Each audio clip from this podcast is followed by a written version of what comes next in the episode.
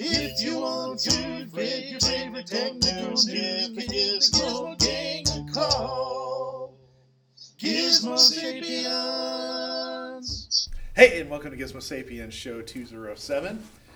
Matt and I are a couple of space cadets today, and so, like I said, I'm Chris, and with me today is, I am Matt. and we're going to talk about space, and we're we're specifically going to talk about SpaceX. It's no wonder we're a bunch of space cadets over here.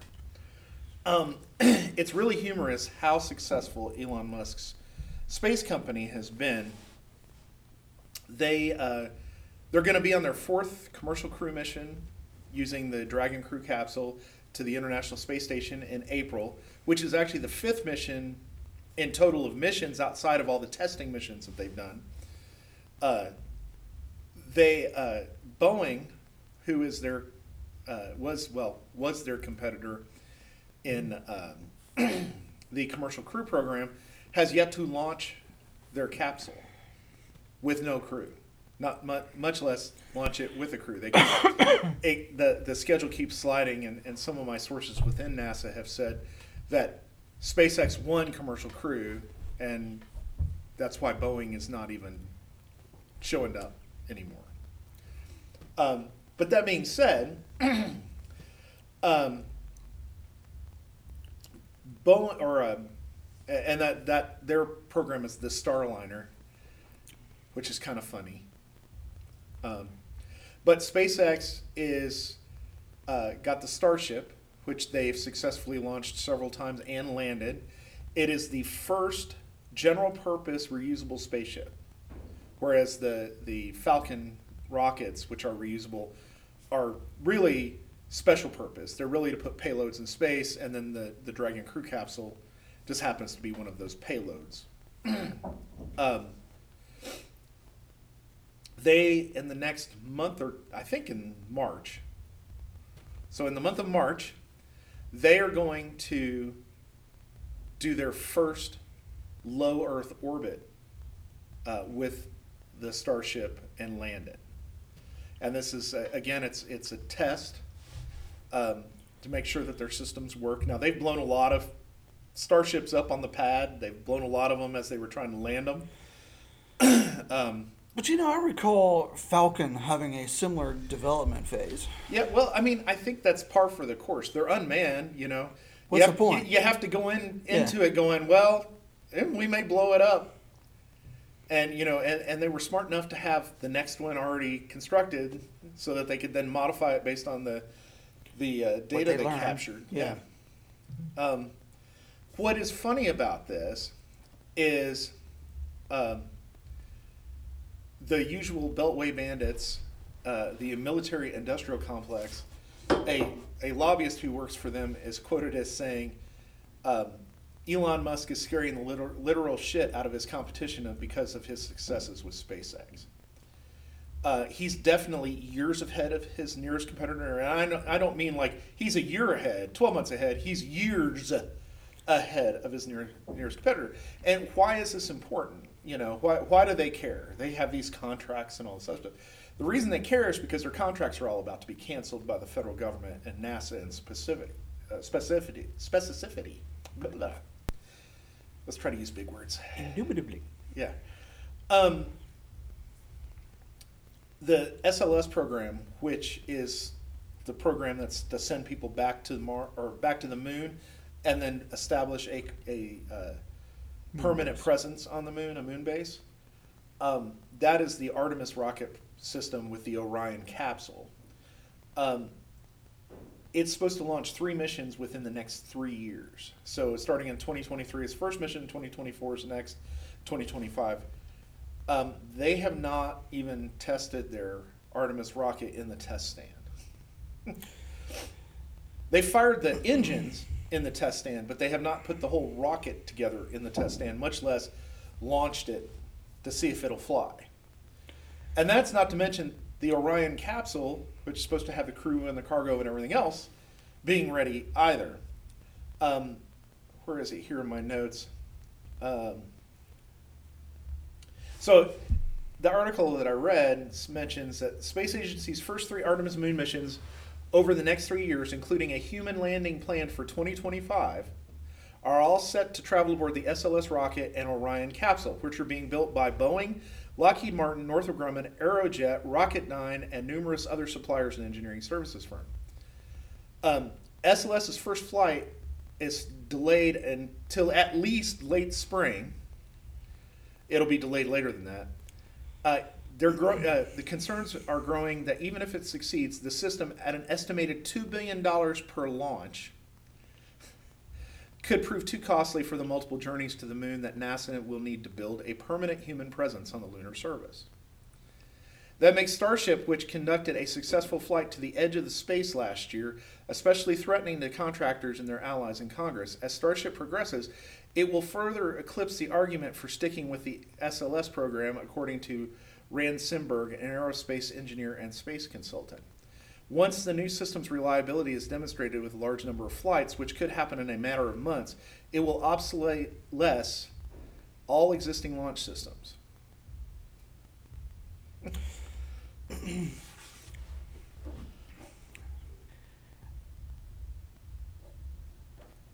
At this point, I would take Blue Origin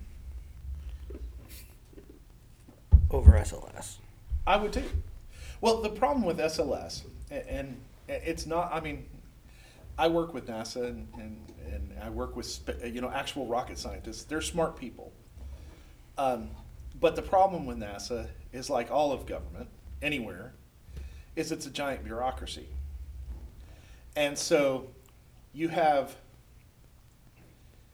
things designed by committee, you have launches designed by committee, and then you add in Beltway Bandits, who the longer it takes and the more money they can get them to throw into the program, the more money they make. I mean, it- like anything, it's follow the money. Of course. And so these guys have been dragging their feet. They also they can't in a way their bureaucracies are as big and bad as the government's and they're so risk averse at and I don't mean risk averse like, you know, endangering human lives and stuff. SpaceX hasn't done any of that. But they're so risk averse at trying new ideas or exploring the fact that you could land a rocket. Who was it Boeing who said when the Falcon 9 they started landing them on on floating Platforms. in the ocean going we'll never you'll never see you know like in, in the cartoons where you have rockets that can be landed and guess what those rockets continually to get bigger and bigger and bigger and you know i agree starship and- i believe it's in march it's at least april but in march i believe they're that's their first low earth orbit where they're going to put a starship up in in low earth orbit Unmanned. unmanned. I, uh, I would think. cir- circle the Earth and then Yep. land it again. And as they get better and better, it's going to be low Earth orbit, mid Earth orbit, and high Earth orbit. You know, and then we're going to start doing that with people. Yeah. You know, and if they do it once a month or once every other month, you know, and, and the uh, the FAA equivalent to space lives at Marshall Space Flight Center at Redstone Arsenal in Alabama. And those guys, you know, although they do a lot of help do a lot of the development for those programs, they just want to get, you know, get the missions done. And so they'll schedule them as aggressively as as SpaceX wants to do it. And I'm all for it. I you know, it, what was it you said when we were discussing this earlier? Um, this is when the government gets out of the way and capitalism does what it does best. This is this is what the free market does. Yeah, You know, I mean, it, when, when you eliminate the the barriers that come with government control of any industry, let alone space, uh, this is this is what this is what you get.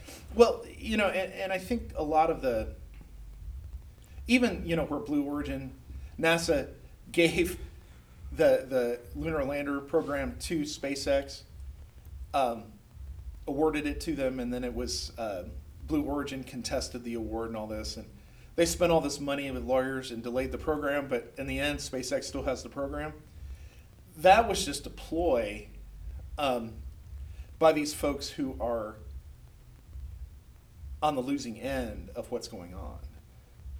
You know. Well, and again, they wouldn't be on the losing end if they'd stop losing. And I don't mean in the courtroom. I mean, Yeah. No, I agree. If they would, you know, get your equipment up on orbit and get it useful. I, I totally agree with you. They it, it it's got to happen. NASA has become useless to me. I, I don't understand why it's still an agency. They ought to just shut it down, give all of those facilities to SpaceX, and let Elon Musk buy those facilities. Yeah. Reduce the, the federal uh, deficit by a fraction by having him buy all that, that, that property and facilities. Well, I, I don't think NASA would, you know, like Let me revise and extend because NASA does a lot more than space. yeah. What Le- they're doing in Kennedy and what they're doing in Houston should be privatized. I agree. I, I the the launch complexes and all of that. I, I agree. I think I think as we move forward now, I can understand some of the the mission control aspects that live out at like Marshall, uh, because again, they're the FAA of space. You know, they schedule all, all the flight traffic control and and all of that. I, I, That I'm, can- not, I'm not opposed to that. Yeah, that that can stay, but the actual space launch facility, you're right. It should be privatized, um, and and because at, at the end of the day, what we're finding out now is that NASA we've sunk we've sunk money two billion dollars or more into SLS, and we're going to end up just paying SpaceX. SpaceX to fly the mission for us. You know, And what we get for that $2 billion? Nada. Correct. And and I you know and I'm glad to see companies like Boeing and, and McDonnell Douglas and Lockheed Martin and Northrop Grumman and all these old time Beltway bandits get displaced in those markets, you know, because they're they're half the reason too because they they've it, the government has allowed them to stagnate and continued to pay them to stagnate, that we're not farther ahead than we are. Exactly. You know, I, I talked about this offline. You know, this is like the rail industry complaining about oil pipelines and semi trucks. Yes. I mean, it's you, you can't stand in the way of innovation. Well, I mean, we talked about this on I think in a previous podcast, but I mean it's the same thing. This is just like when Amtrak was created by the government yeah, to to preserve passenger trains, which that had no demand. that had no first place. demand, which was why all the train companies were getting rid of passenger service, because airlines and motor vehicles had supplanted all of that. Exactly. You know. I like that analogy even more. you know, and, and I can see this happening. Yeah, and you know, I'll tell you what the big issue is. I don't think it's that Boeing and these guys are upset that they might lose some NASA contracts. I think they're more upset that they're going to lose a whole bunch of future DoD contracts with like Space Force and the Air Force and the Navy, and because companies like SpaceX who have more innovative solutions are going to come in and go, we can do this for a third of the cost. Oh, and it's reusable. It- oh, and you know, And, and now you're talking about diversifying and spinning off SpaceX, which I think is entirely feasible. yes, absolutely, absolutely. You know, but it's kind of funny because it's easy to say when, and Elon Musk is not the only one who did this. Steve Jobs did this. Um, uh, even Bill Gates, to a large degree, did this. They they said what they were going to do, and it's easy to go when they said. Oh, sure, they'll never get that done, and then they hit the first milestone and they're successful, and then they hit the next milestone and they're successful, and they hit the next milestone and they're successful. You can't be a you, you, you can't be a pundit in that respect. Yeah. You can't go, oh, they're never going to get there. Well, the first eight things he said he was going to do, he got done. you know, I mean, you never. unless you're trying to break the law of physics, like you know, You know, hey, we don't have anything that can power a warp drive, but we're going to have warp drive. you know? Well, I mean, I, again, In six months. this goes back to this goes back to John F. Kennedy in the '60s saying, "Hey, we're going to go to the moon by the end of the decade." Yeah. I I mean, he had no idea. Well, at that point, he yeah he had no idea, and they had no idea how they were getting there. Yet, all it took was a vision and the the will to to make it happen. Yeah. Well, and look at everything that came out of those early space missions. Whether it was something like, and, and albeit Tang existed before the space mission, but products like Tang, the ballpoint pen, um, resealable uh, plastic bags, you know, all of that stuff, for the most part, yeah, the ideas were there, but because the space program happened, all of that got pushed and, and became ubiquitous within normal society. You know, microwave meals. All of that. Yeah. Imagine what will come out of a mission to Mars. Well, yeah. Even even if it takes longer than we think it is, if if you keep up the I I, I, and, I and the funny thing about Musk is it's not like Musk he and, and SpaceX have made breakthrough scientific breakthroughs in in the laws of physics or chemistry or material science or whatever you want to call it. But they're an engineering company. What do engineers do? They apply all the principles of science. And they found ways to apply the principles of science to move things ahead. And we're not seeing that out of other companies. I mean, and now I, I will say this. I think SpaceX, the way it's run, is much more a tech company because they look at other tech companies as their competition. And so in the tech world, you know, the Apples and the IBMs and the Intels and the Microsofts and stuff, competition is intense, you know. I mean, you you remember the days when you know, we were we would look at 2 or 3 years between an OS release yeah. and then it became annualized and then it became rolling like it is today where it's as long as you own the device you get the next upgrade and they're they're annual you know? But that's the way the tech world moves. And you know even look at intel and its new thing what it's trying to do where on their server chips their xeon chips they're trying to make um, them parts or, or functionality, physical functionality in the hardware be licensable so that um, maybe I sell you a chip, but you don't license all the functionality on it. But if you need it in the future, you just buy the license and apply it. I mean, that's a big deal, you know, because that means you're not ripping and replacing. It's also a sustainability thing because again, you have less e-waste if if you need extra power and all you need to do is apply a, a software license and it it enables the capability. On the other hand, I'm like, just give you the whole thing. But again, I think this is Intel trying to make a niche in the market for themselves. But that that idea is it sounds kind of crazy, but there might be some merit to it. I, you don't know.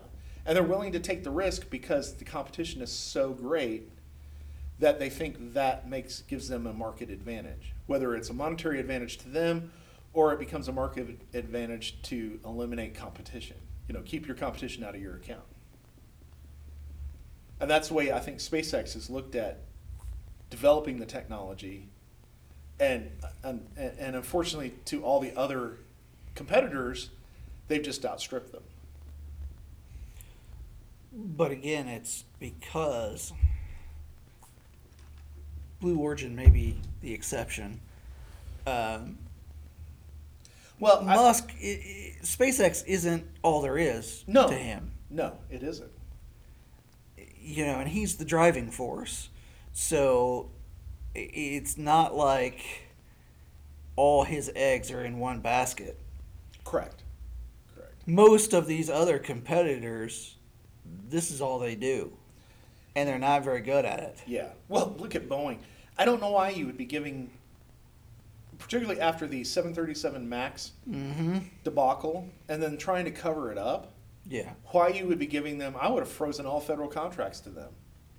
they should be out of business. Yeah, They really should. They should be out of business. they should be out of business, and they're they're uh, they're Because out of the ashes of that, some new company would would benefit from having those employees yes, and, and do something new and different and innovative.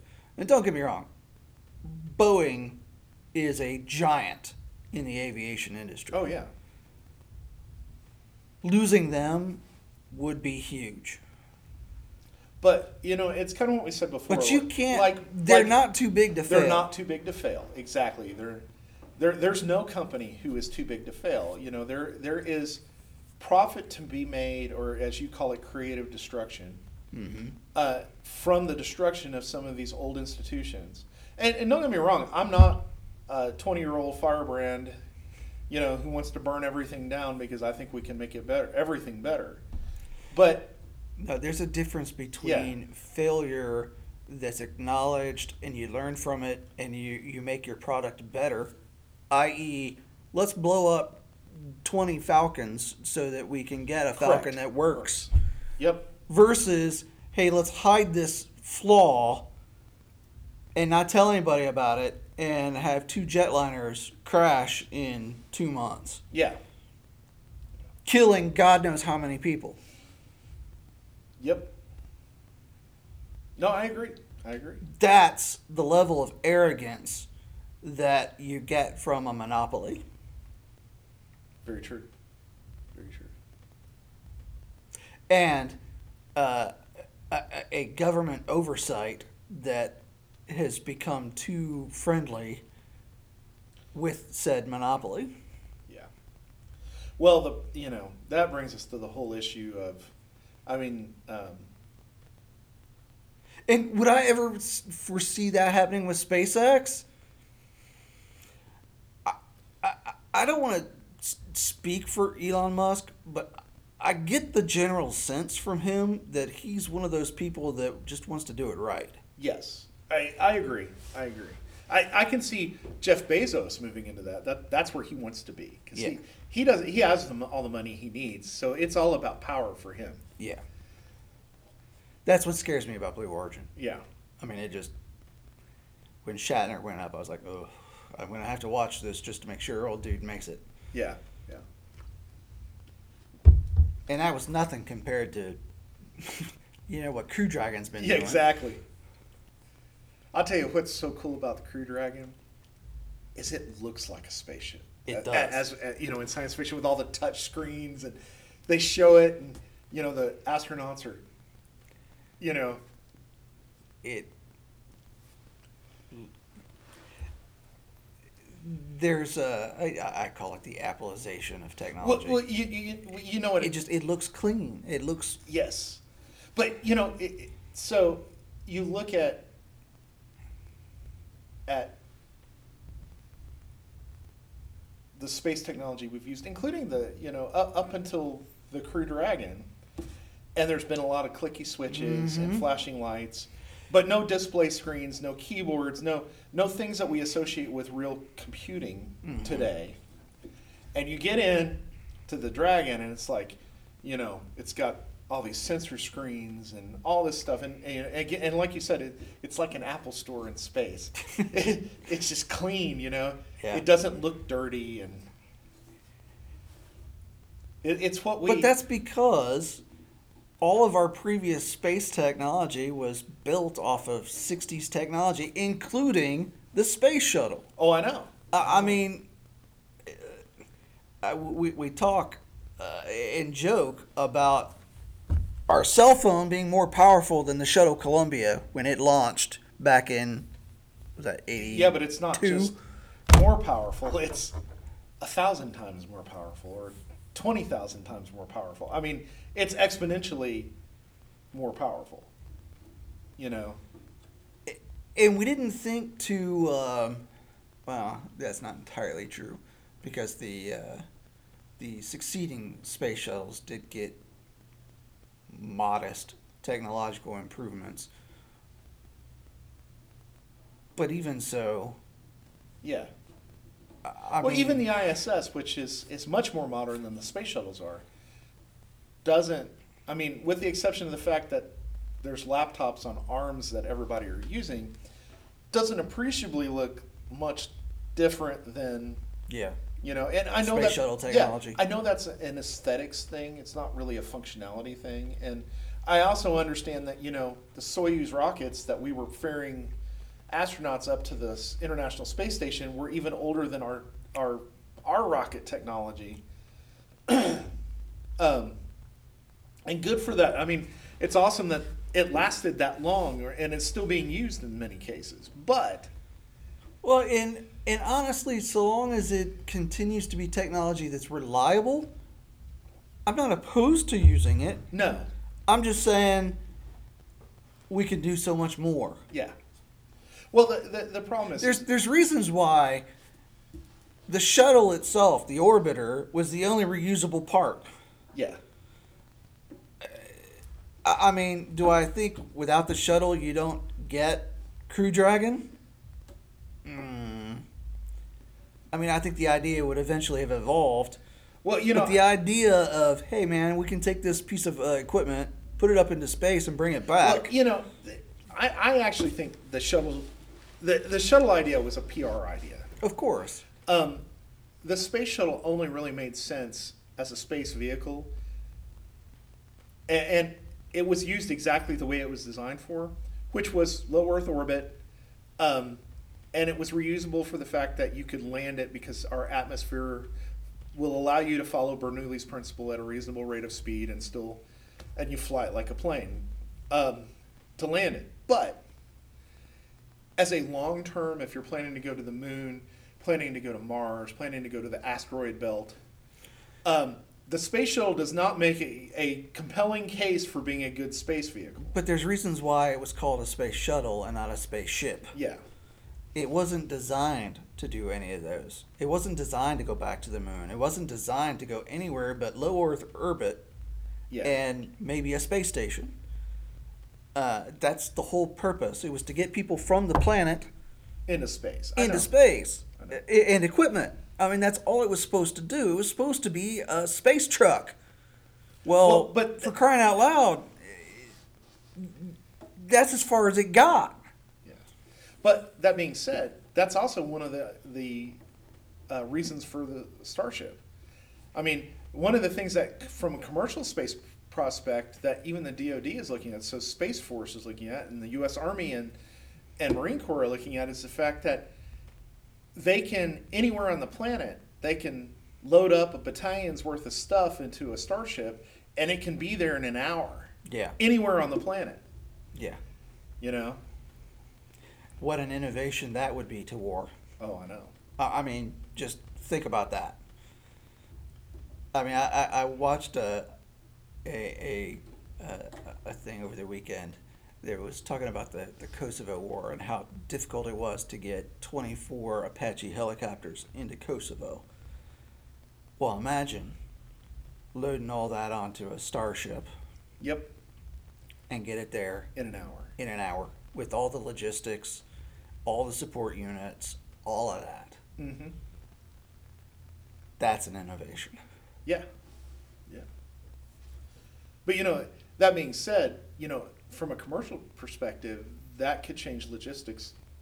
So one of the things I do, and I, I know I've mentioned this on the podcast, is every morning I read Bloomberg's logistics newsletter. They Monday through Saturday, they put a new one out every Monday through Saturday. Sunday's the only day they have off, and they go through and you find out what the logistics snafu and a lot of what's in there is also directly related to inflation and the cost of goods and the one of the things that's that's readily apparent if you read this that you really understand besides the fact that there the logistics industry is fascinating to me. There are companies who all they are are analysts of the logistics systems.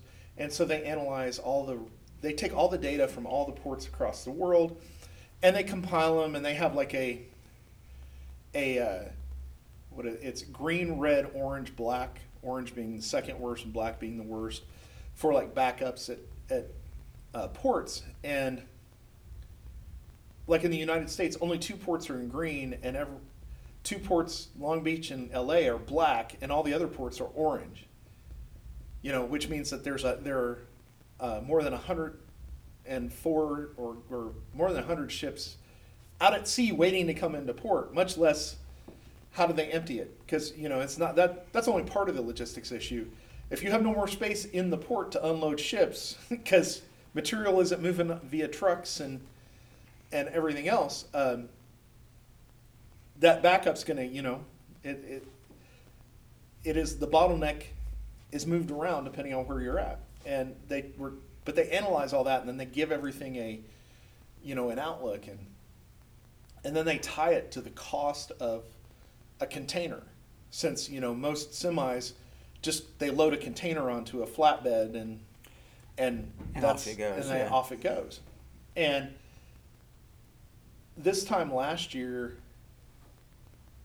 so we're in the middle of the pandemic then, Yeah. heavily. This time last year, a average container was like eighteen hundred dollars.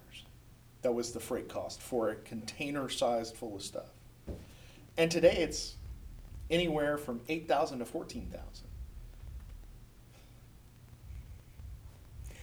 And you wonder why we're facing such stagflation, really. Well, and, and what's happening is so uh, Apple's a good example. So you know, Apple created their their M1 Pro and M1 Max chips and put them in in uh, new MacBook Pros right before Christmas. Partly because they knew people would buy them for Christmas as Christmas gifts, but these are professional machines. They're for doing real work, and so a lot of companies, your your end is on December 31st, so we put them out in November with a, a delivery date before. Then you can use that to write off on your business yeah. before the end of your, your fiscal year. And it was cheaper for Apple to ship them via airplane Yeah. than it was container ship. And they're lucky because at least their products are small enough that they can be packed into an airplane. Well, I've actually been somewhat surprised that air freight hasn't had. Air freight has gone up, but not at the same rate as container ship freight. The problem But is that's only because you can make the ships bigger. yeah. Airplanes have kind of reached their maximum size they could really feasibly get. Yeah, eh, yes and no. I mean, you could make airplanes bigger. I don't know that they'd be any more efficient moving. The problem with airplanes is that there's certain types of things you cannot move. Yeah. You can't fly a bunch of cars feasibly on an airplane because you just can't load that many on there. You know, there there is a weight to fuel ratio you have to worry about. Um, whereas on the ships, that weight to fuel ratio is much much different. Right. and uh,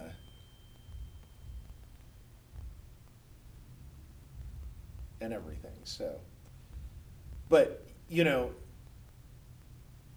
companies who have products that don't know, that you can pack a lot of products in a small space. Um, air freight, a lot of them have moved to air freight. So a lot of electronics companies have done that just to get their product out. Now, on the other, on the flip side of that too, you have in the material world and the logistics world, or supply chain, um, like um, AMD has not has already sold out their entire production run for 2022. They sold it was sold out before the new year. So what are they going to do for a year? They're gonna, you know, Make promises? I guess. Well, they did buy Xilinx, which is the company who created the ASIC, or not the ASIC, the uh, FPGA, Field Programmable Gate Array, which is like an ASIC. Um, I don't know if Xilinx has their own fabs. I think they do. Correct me if I'm wrong. Send me some feedback. I'm too lazy to look it up as we're recording this. but um, I think that was part of the reason they bought the company. That that and the fact that Xilinx makes ARM chips, and so that gets uh, they get ARM expertise and they also get a ARM license since NVIDIA is not going to own ARM. Um, which I thought was a bad deal anyway. Because there's only one or two companies who have legacy ARM licenses where they get to do anything they want with them, Apple being one of them, and uh, I uh, Qualcomm the other. And that's because Apple bought a company years and years ago who made chips for missiles, rocket systems, missile systems. It was kind of funny because you know Apple has always kind of been, they have not been anti-government or anti-DoD, but they've always been we don't build stuff specifically for the defense industry for, you know, weapons. But the company they bought, that's all they did. but the chips that that company made are you know what's in your iphone what's in your ipad now what's in your mac um, and a lot of people are going that way and that's again that's part of the innovation you know i, I laugh at at intel and what they're doing i mean they're they don't make bad products and i use them um, but going forward they're they're like boeing and, and lockheed martin compared to apple and qualcomm you know which is kind of like Boeing and SpaceX. Yes. I mean, it's to, to, to bring us back to where you started. It, exactly. exactly. Well, let us know what you think. Refute some of our claims. I don't care. If you send us feedback, we will gladly talk about it and, and present your feedback on, uh, on air. So send that feedback to gizmosapiens at gmail.com. We want to hear from you, and we'll see you on the digital flip side.